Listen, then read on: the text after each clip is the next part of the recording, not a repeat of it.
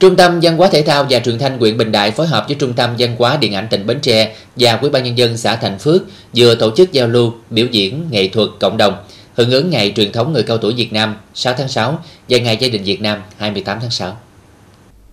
Buổi giao lưu diễn ra với khoảng 20 tiết mục và gần 100 diễn viên tham dự ca diễn, gồm người cao tuổi, đoàn viên thanh niên, hội viên các câu lạc bộ, đội nhóm sinh hoạt trên địa bàn quyện, cộng tác viên, hội viên các câu lạc bộ người cao tuổi trực thuộc Trung tâm văn hóa điện ảnh tỉnh. Các tiết mục đơn ca, song ca, tốt ca, múa và hát múa, khiêu vũ, dân vũ, với nội dung ca ngợi về đảng, bác Hồ kính yêu, về truyền thống cách mạng hào hùng của dân tộc, biển đảo quê hương và tình yêu lứa đôi, được các diễn viên trình bày sinh động và mang tính nghệ thuật cao. Sự kiện là dịp để các cấp hội và quần chúng nhân dân giao lưu, trao đổi kinh nghiệm trong hoạt động văn nghệ cộng đồng, đồng thời tham gia sáng tạo và hưởng thụ văn hóa nghệ thuật một cách lành mạnh, vui tươi và bổ ích.